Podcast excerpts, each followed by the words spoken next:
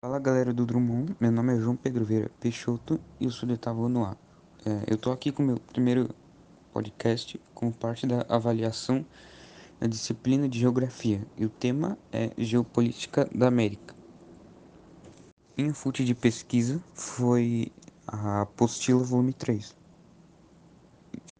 Eu vou começar com a Guerra Fria, que corresponde ao contexto político e militar durante o período entre o final da Segunda Guerra Mundial e fragmentação da União Soviética, em que o poder mundial se dividia entre duas superpotências, os Estados Unidos da América e a União das Repúblicas Socialistas Soviéticas.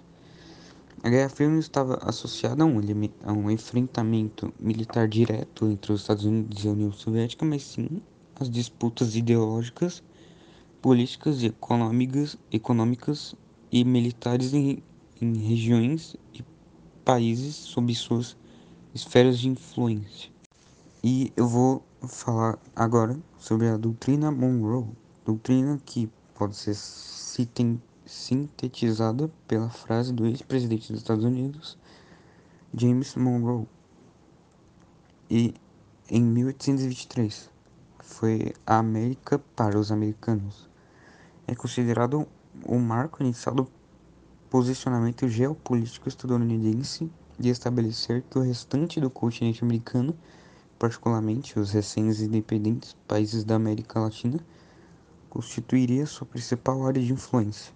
E agora eu vou continuar com a OEA, Organização dos Estados Americanos, criada em 1948 como um fórum para o debate e a tomada de decisões de cunho político, jurídico e social do continente, reunindo 35 dos seus países independentes. Eu vou falar aqui por último sobre a Guerra da Água, referência à revolta popular ocorrida em Cochabamba, na Bolívia, em, em 2000 contra a privatização da gestão municipal da água, medida que seguia o conjunto de existências do FMI e do Banco Mundial como forma do país sanar seu endividamento. E por hoje é só. Eu espero que tenham gostado. Que tenha gostado, né? E até já.